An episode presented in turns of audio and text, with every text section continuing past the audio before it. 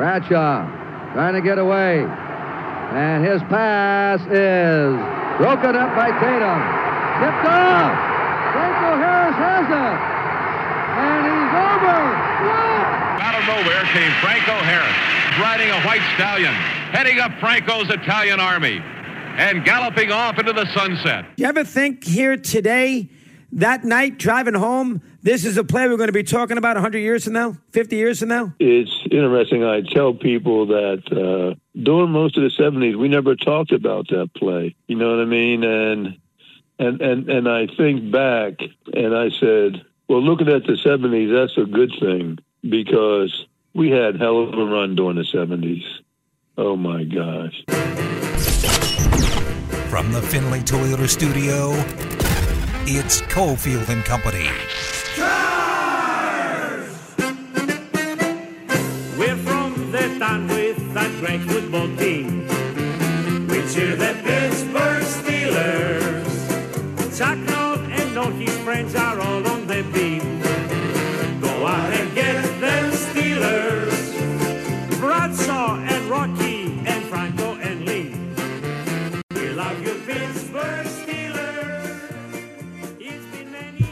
All right, sad day, sad day. Willie Ramirez is here. That's not why it's sad. But uh, Willie's in. We'll reminisce a little bit. Uh, Raiders game has a different feel now in Pittsburgh.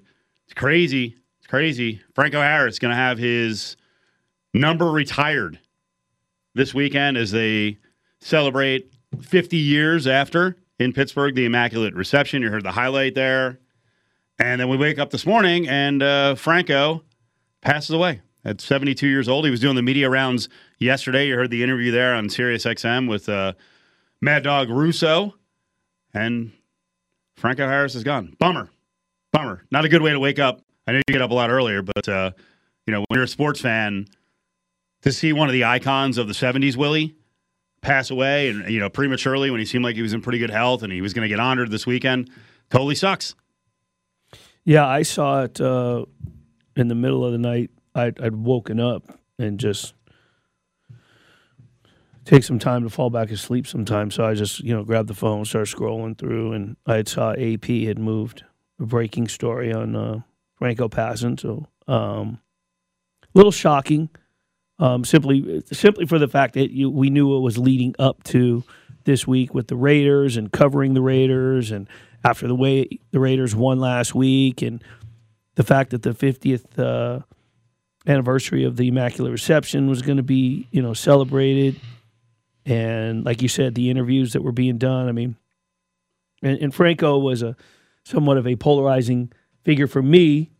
You know, Sure. just be Cowboys just fan. Cowboys fan, and you know the, the rivalries in the Super Bowl, and um, and just watching Pittsburgh in the AFC. You know, back then in the '70s. So you know the the the um, it, it, there was a different vibe in the superstars, la- you know, back then uh, um, of the different teams. You know, you just you, you think of the teams and you think of one polarizing figure or or two here on the offensive side, defensive side. But when it came to like a team like the Steelers, you know, Terry Bradshaw, Lynn Swann, John Stallworth, and of course Franco Harris on the other side, the steel curtain. But um, Franco was one of those guys where you know, and, and there wasn't like bitter hated. I didn't really start hating teams until the catch in '81. It was just more so like the Steelers was for me was the Dallas Cowboys rival, not not anybody. You know, back then I think the the Cardinals were in the same division. Um, Redskins, the then Redskins, the Giants, and the uh, the Eagles, but uh, the Steelers always were considered a rivalry. But you always had respect for those guys, and so yeah, definitely a sad day. I was looking forward to seeing some of the ceremonies and celebrations that were taking place leading up to this Saturday's uh, game between the Raiders and the Steelers. Boy, you wonder what it's going to be like emotionally for the Steelers in that stadium. I mean, I think it was already going to be very charged, but now kind of a you know do it for Franco feel will be there. I can't believe this happened. It's crazy. It's crazy. You know, so close to him being honored, and uh, we're going to have a guest in later who uh, did not expect to talk about the death of Franco Harris, a guy uh, Paul Guggenheimer who works for the Pittsburgh Tribune Review. I'd you know seen a story that he did on the Immaculate Reception. I thought it was awesome. So it's like, hey, let's let's get him on in the middle of the week. I again, I had no clue we'd be talking about you know memories of uh, Franco Harris, and uh, for me, you know, when you're when you're about this age, whatever, you know, late 40s to say mid 50s, um, Franco Harris is like one of the icons of the 70s. He was one of Yep. the, the superstars. And, you know, the crazy thing about the guy, it's not crazy, but, you know, when you look back, you see even like the Steeler offensive linemen, right? You see them and you're like, oh, those are big guys. And then you see today's players, you're like, holy crap, you know? Like John Kolb, I remember seeing him, offensive lineman, uh, on uh, Superstars. Remember that show? Right? Yes. So Yeah. John Kolb would be on there, and he's, he's a big guy, muscular guy, but, you know, I, I don't know. I'd have to check his size, you know, what he was when he played, probably, you know, 6'3, 255, and now you got linemen who were, you know, 6'6 and 340. But Franco Harris is one of those guys, when you saw him on the field, you're like, whoa. Yeah. And anytime I saw him in retirement, I was like, wait, that guy played running back? I knew who he was, and I wasn't questioning whether he played running back, but he was, yeah, he was a big dude. Much bigger than most running backs at the time. He was a force. He had speed. You saw it on the, that was his rookie year, the Immaculate Reception. Can you imagine being a rookie in the NFL? And we'll have some audio from Franco for some uh, from some of the interviews he did. Being a rookie in the NFL, the Steelers up until 72 really had sucked. It was a terrible franchise. That was a magical season they were going through, and then they pull off that freaking play in the playoffs to advance to play the unbeaten Dolphins. He was a rookie making that play one of the most famous plays in the history of the National Football League. Just an incredible career, and you know, for everyone, I've been reading, uh, you know, who got a chance to meet Franco Harris. I probably interviewed him here or there, but you know, really got to meet him. Said he was a great guy, ambassador for Pittsburgh. So uh, very sad to to see him go. We'll hit on uh, Franco a little later in the show. So today's a big day around college football. And for me, Willie, and I'm sure for you, because I, I don't know that you're hardcore college football guy where you're worried about uh, who's signing in 2023 and who might be great in 2026. And some of the guys who signed today may emerge as players this year and next. But I think college football has changed so much that signing day is interesting. And I think it's really interesting for like the top 25 programs in the country. And, you know, for people at Oregon, they're all fired up because they got some players to flip. Uh, but I've always thought signing day was a bit overrated. Not for the players. This is a dream come true, and you have a, a lot of people who are getting to go to four year schools on full rides, getting to live out their dream. It's really cool for the players. But I've always wondered about all the hype on guys, many of them, most of them, you're not really going to see as big contributors for at least a couple of years as they get bigger and stronger. Redshirting, what is what is signing day for you? I, There you I- go. That's it. That's it. Yeah, Yeah. I think it's more about you know.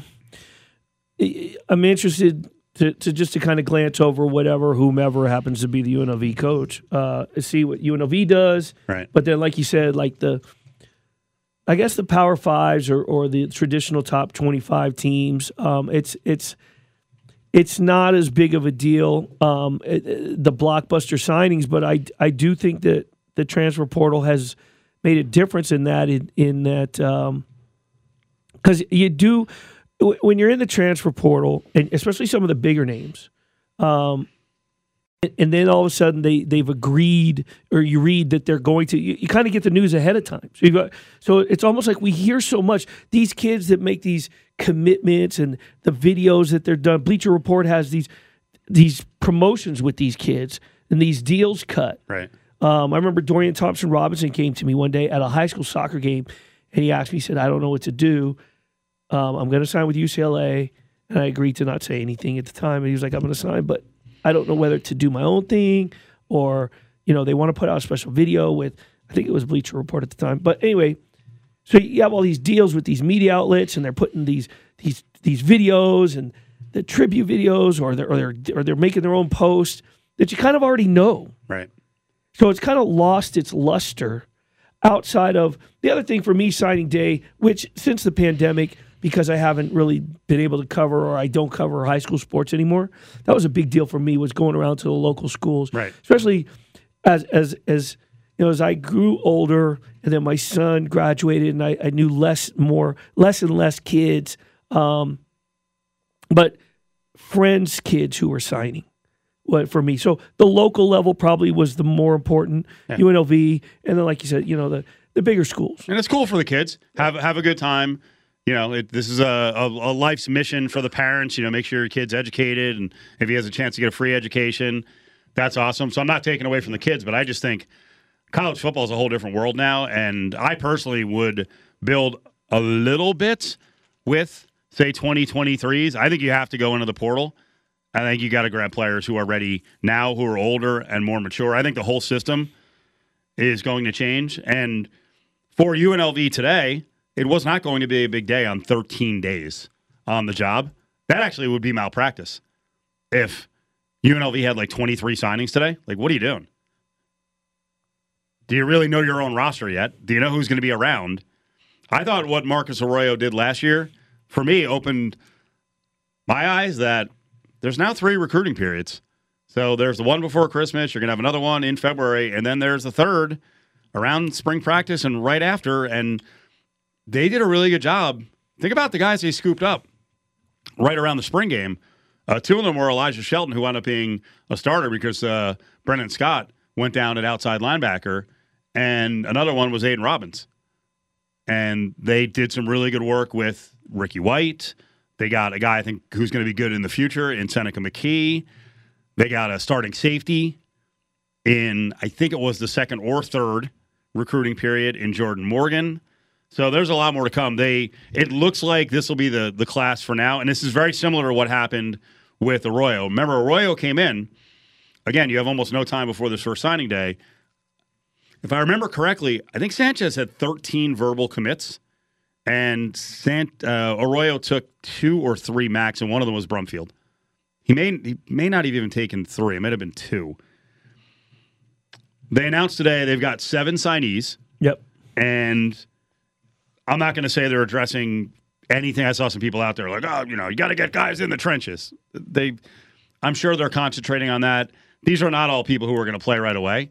The uh, the biggest thing is from a positional scarcity standpoint, they need to get some tight ends because the tight end room got real empty the last couple of years because of guys moving on. So they signed a couple of tight ends. We'll tell you more about the players as we move along. They uh, they did get a big offensive lineman who had committed about two months ago, Ed Haynes from Liberty. Uh, they got some size on the D line and O line in terms of high school players. Uh, they did get a, a big steal today, a guy who had committed to Arizona, decommitted yesterday from Centennial in California in Corona, uh, Lucas Conti, who's a 260 pound defensive lineman. And they did hold on to uh, one of Arroyo's verbals, and that was a kid out of Hawaii, a 6'2 linebacker. So I think this is just sort of laying a foundation. And then the next two periods will be very busy. And hey, Willie, who knows? By the time we get to the spring, you could have 15, 18 players who played for UNLV or who were on the roster for UNLV a year ago in the transfer portal. I have no idea what they want to do, and I have no idea what the new coaching staff wants to do with the players who are on the roster. So this all has to be Yeah, gotta be patient. It's all going to be worked out. and you know today is not this signing period today is not it's not an you know it's not important uh, barry odom's first priority regardless of what anyone wants to say or think his first priority was keeping kids here and and and making sure Keeping kids on the team. keeping kids on the team. and it team. also seemed like their first priority was getting out and canvassing the local high schools Well- because they yesterday there was a bunch of news on 2024 offers going out Mm-hmm. with local high schools. So uh, yeah, I think they whoever got on the message they hit the ground running and they were like, we got to go out and repair. If I'm not going to say if it seems like a lot of high school coaches were complaining about the uh, previous regime, so. They did a lot of work the last 10 days to get in front of people and start establishing relationships, which hopefully will pay off two and three years from now. Right. That's that's what I was going to say. Is the second, first priority, uh, keeping kids. Second, locals, and now third, hitting the recruiting show. On the way back, let's talk a little more about the uh, the O coordinator, this coaching staff, Bobby Petrino. We've been trying to get background on Petrino, get you some more information. Wanted to talk about uh, his second run at Louisville. One of the guys who did radio there is up with us in just a couple minutes. Jason Anderson, who's now in Kansas City, who also covers Missouri and uh, has familiarity with Barry Odom. Are you ready to air your ESPN Las Vegas grievances? Festivus comes this Friday on Cofield and Company. Now, back to Cofield and Company in the Findlay Toyota studio.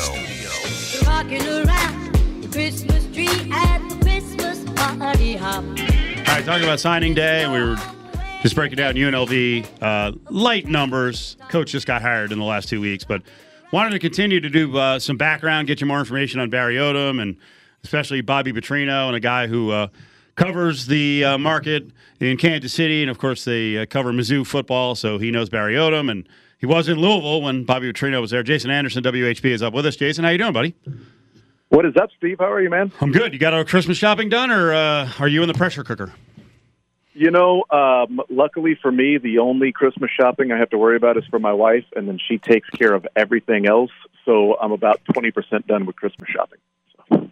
So, no, I'm not. Yeah. I've got one person to worry about, and I'm still in behind. Uh oh. I know it always happens no matter what. All right, we'll get you in and out of here quickly. Get get Christmas shopping. Oh, you're good. First of all, give, good, give me your reaction to uh, Barry Odom taking the UNLV job, and also your memories of Odom in his four-year run at Mizzou.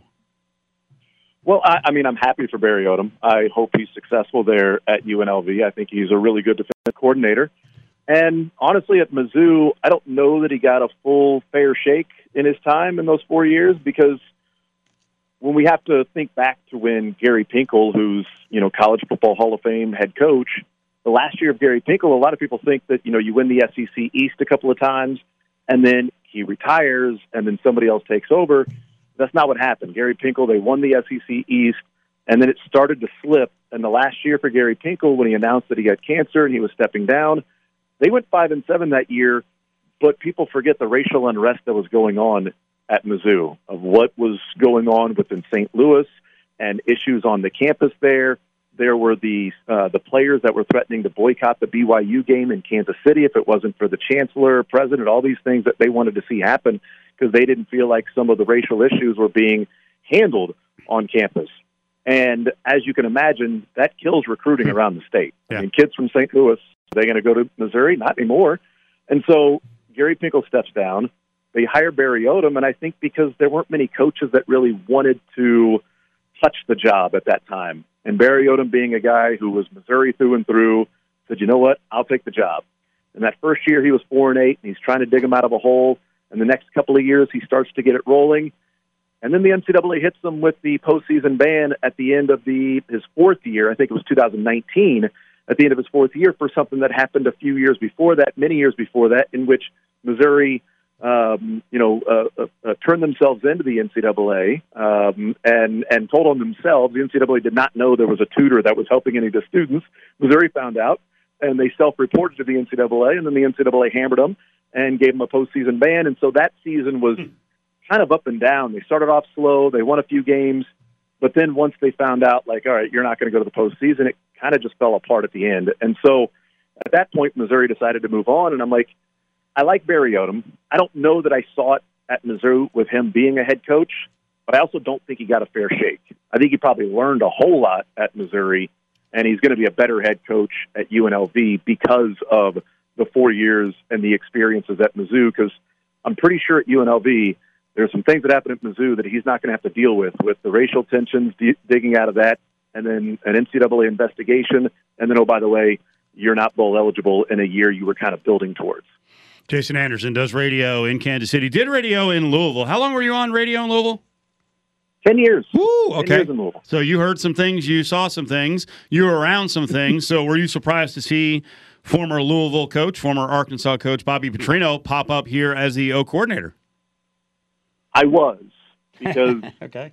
I, I, and and besides the the Vegas jokes, like that that aside, I mean, people will will, will have those, but I'm surprised that he was willing to work for somebody else. Hmm. That that's that's the shocking part is he's willing to have a, a boss that he has to answer to. That that I don't know how that dynamic's going to work for Bobby Petrino. It's been a long time since he, he's had to do that. What happened at the end of his second run at Louisville? Well, um, I mean, so the one question I have about Bobby is, you know, when he got back into football after the the Arkansas issue that took place, and then he was at WKU for a year, and and by the way, his offensive coordinator was Jeff Brohm, who was at Purdue, and they won, you know, their division and played for the Big Ten championship, and is now at Louisville.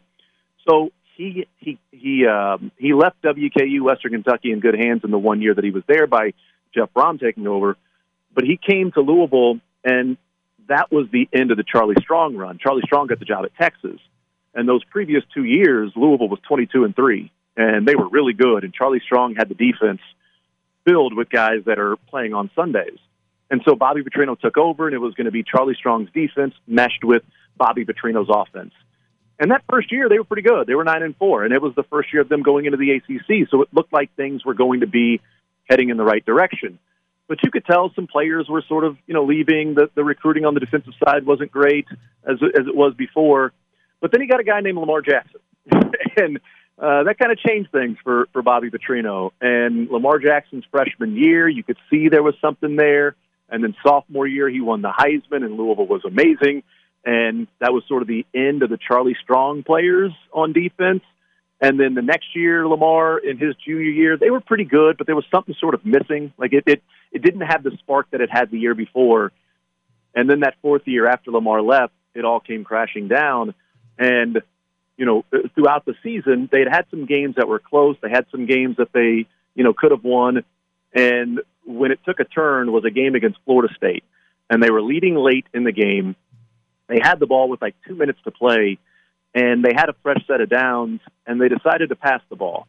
And a guy by the name of Jawon Pass throws an interception to Florida State, who then takes the ball, and their next possession, they go and score with like 10 seconds to go, and Louisville loses the game. And apparently, in the locker room, and we've talked to plenty of, of uh, players on that team uh, since then, in the locker room, Bobby Petrino told everybody it's it's your fault. Every player, it's your fault. Mm. It's not my fault. I'm going to get blamed for this. It's your fault. You lost this game. You did this. You did that. And the players sort of looked around and said, "You know what? Bleep this guy. Bleep this." And at that point, he had lost the team. That next week, they came out and got beat by 40 to Georgia Tech, and the scores were just worse after that. They were losing by 30 and 40. And we talked about it on the air that you know we kept saying this is easy money this week. Vegas has not caught up to the fact that these players have quit on Bobby Petrino and he's lost the locker room because they weren't covering the spread by like two touchdowns. Not that they were losing by two touchdowns, they weren't covering the spread by two touchdowns. And and, and so we've talked to a number of players, and they're like, "Yeah, we checked out at that point. Like we couldn't believe that there was a coach that we're out there busting our butt. Like we didn't call a passing play. We know that. We know football. It's dumb." And he was so upset about it, and probably knew that it was a bad play, and knew that people were going to be upset. That he comes in the locker room and starts, you know, uh, giving the players the business. And so, yeah, I mean, the players, the defense could have got a stop after that. The quarterback, while calling a passing play, didn't need to throw an interception. You know, so there are some things that certainly there's accountability with the players, but there was something again that we that we had talked about at that time that the junior year of Lamar, like something was missing. Like I don't know what it was. And then that next year, when it all falls apart and the players just quit, and it's like, all right, I don't know how many players really believed in Bobby or they believed in the the team and playing with Lamar and a chance to win the ACC because of how good that Louisville team was at that time. So, I mean, he still gets credit for uh, recruiting Lamar. He still gets credit for developing Lamar because he was the only one that, that in a, at a big school that took Lamar Jackson as a as a quarterback. That's why he went to Louisville. Florida wanted him, Alabama wanted him, but they wanted him as an athlete. They wanted him to be a wide receiver. They wanted him to do what everybody talked about when he got to the NFL. And Bobby Petrino said, "No, you're a quarterback. I'll turn you into a quarterback. You come here to Louisville." And to his credit, he did. So he knows offense. I think he can develop. I just don't know working directly with players as a coordinator. Whereas a head coach, he didn't really have to have that sort of maybe personal interaction that it didn't seem like the players uh, sort of uh, fully bought into. Some, because some did. Lamar likes the guy. Speaking with Jason Anderson, Sports Radio 810 WHB in Kansas City. Uh, Jason, so Petrino's not known necessarily as a guy who sticks around too long in all the places. Does UNLV have anything to worry about in terms of him going anywhere? But two part question: um, Would that even be the case? Considering I'm not sure how many people are knocking down Petrino's door. That's the thing is I, I think the the fact that he took the uh, coordinator job I think is a decent indication of what he thinks the job status is for him as a head coach at the Division One level. Um, I don't know if it's like you know Bobby Petrino will jump to the next job. That is the reputation, and it's you know pretty much been what he is uh, he's done in his career. Um, but you know, jumping from coordinator to I don't know what you know uh, uh, what team gives him a job because look what he did at Louisville after Lamar Jackson. We saw that, and even at Missouri State, he got there. It was a rough program. He turned it around quickly. But then in year three, they dropped seven points per game. They finished eighth in their in their conference, and then he takes an offensive coordinator job. So that's kind of what he's done. Is he'll be around, and as soon as he sees it start to go uh, south, he'll you know do what we call you know re- reset the shot clock in in the coaching world, and you know I'll just go over here and get another job for a few years. So the fact that he's a coordinator, I think it's it's good from that perspective because if he takes another job, well, then, you know, Barry Odom go get another coordinator. And I'll also say that I think Barry Odom's pretty good at identifying assistant coaches because his offensive coordinator when he was at Mizzou was Josh Heupel. And his defensive coordinator when Barry Odom was at Mizzou was Ryan Walters, who's now the head coach at um, um, uh, uh, At Purdue. uh, Purdue at Purdue, yeah, uh, with Jeff Brohm taking over at Louisville. So he had those guys on his staff, and and so at least I think Barry Odom can identify other good coaches that are out there, and Bobby Petrino can still coach offense if uh, you know you can have your position coaches that are dealing with the players, and Barry Odom overall is a coach who the players like, so uh, it can work. I don't know that it will, but I think it can. Jason Anderson, WHB, is with us.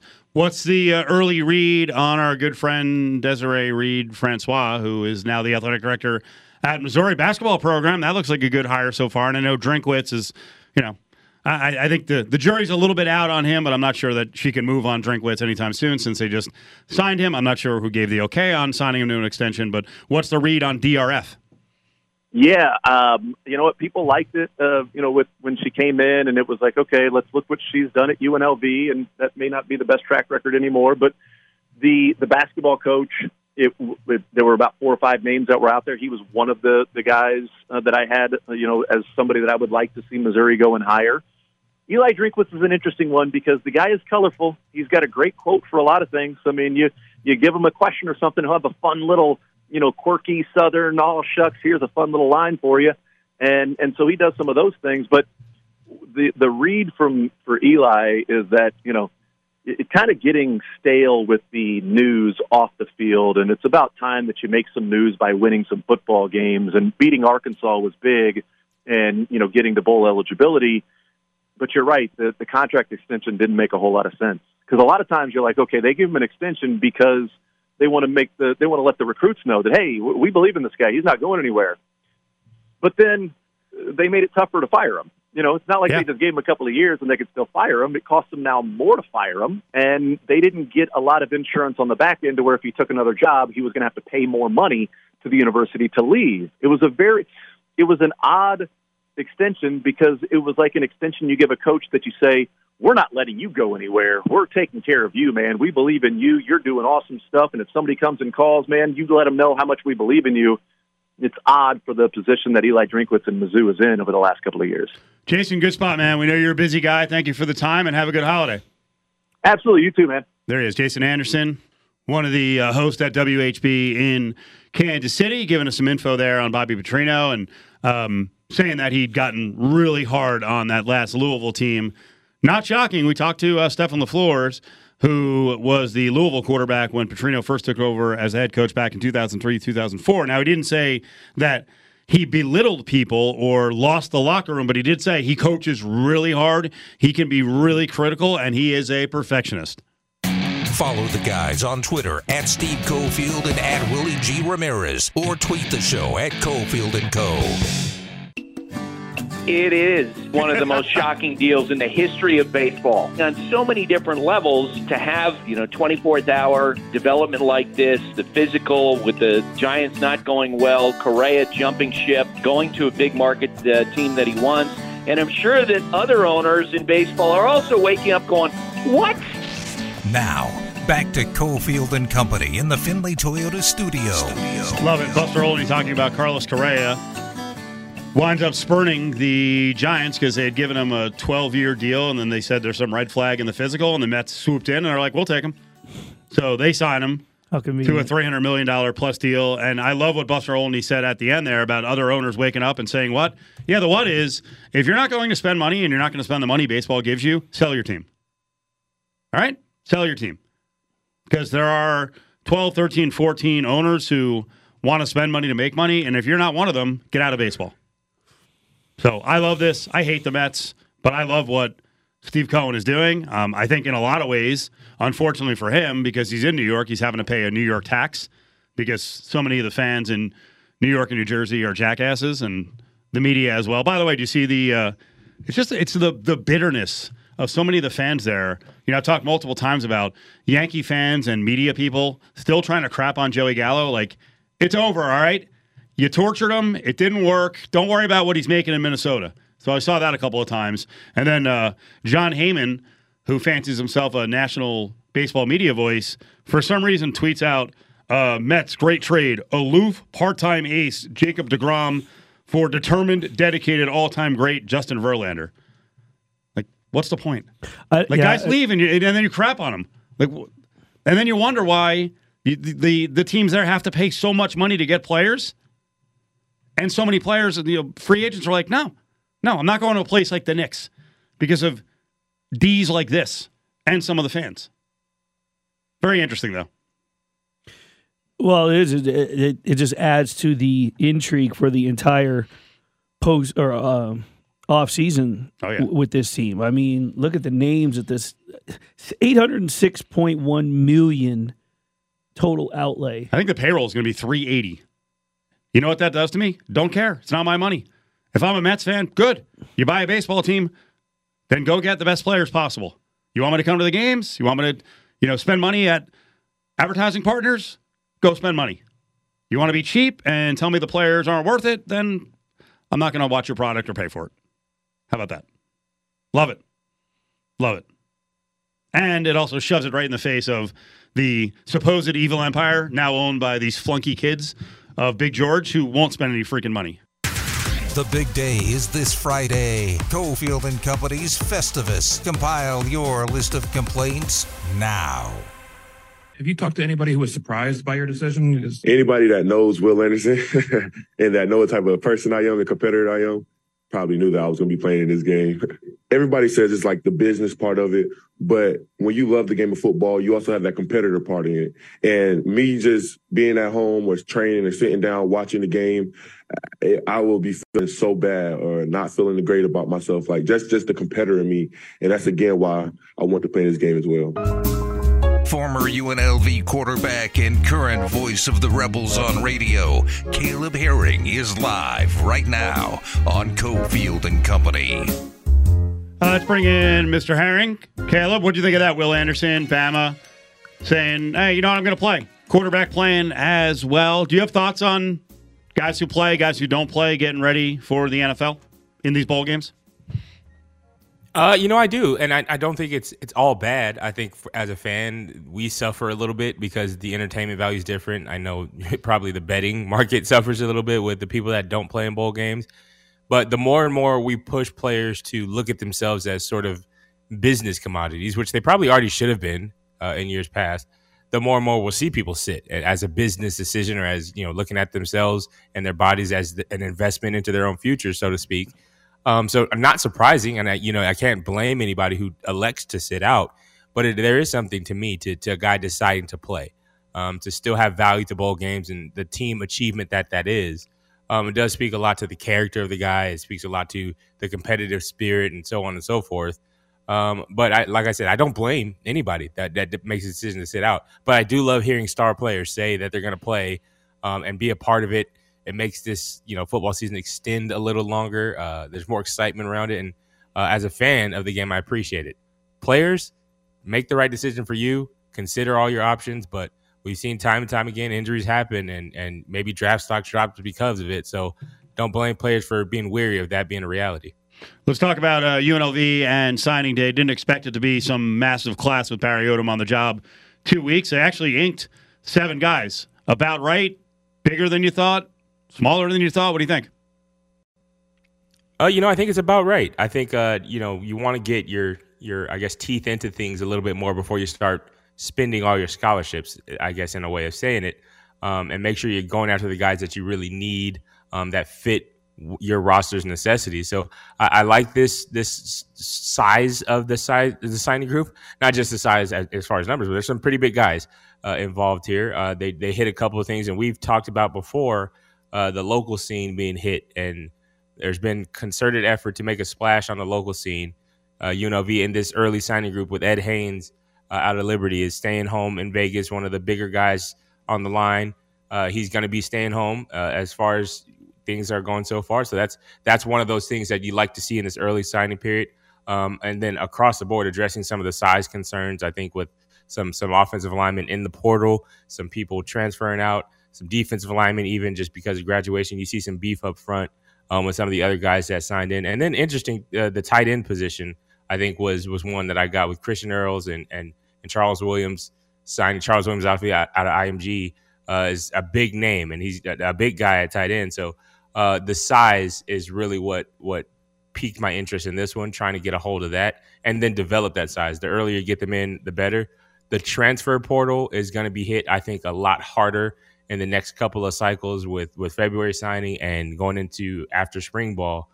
Um, so that that's what I'm looking for. This signing group had a a, a handful of high school guys, which are going to be kind of developmental projects down the road. Uh, you would hope that the early signing will get them in early. I'm not sure about who all can come in the spring and be there for the spring to get a head start on things, but that's what I would think uh, would be the strategy for those high school guys that can to be on campus as soon as possible.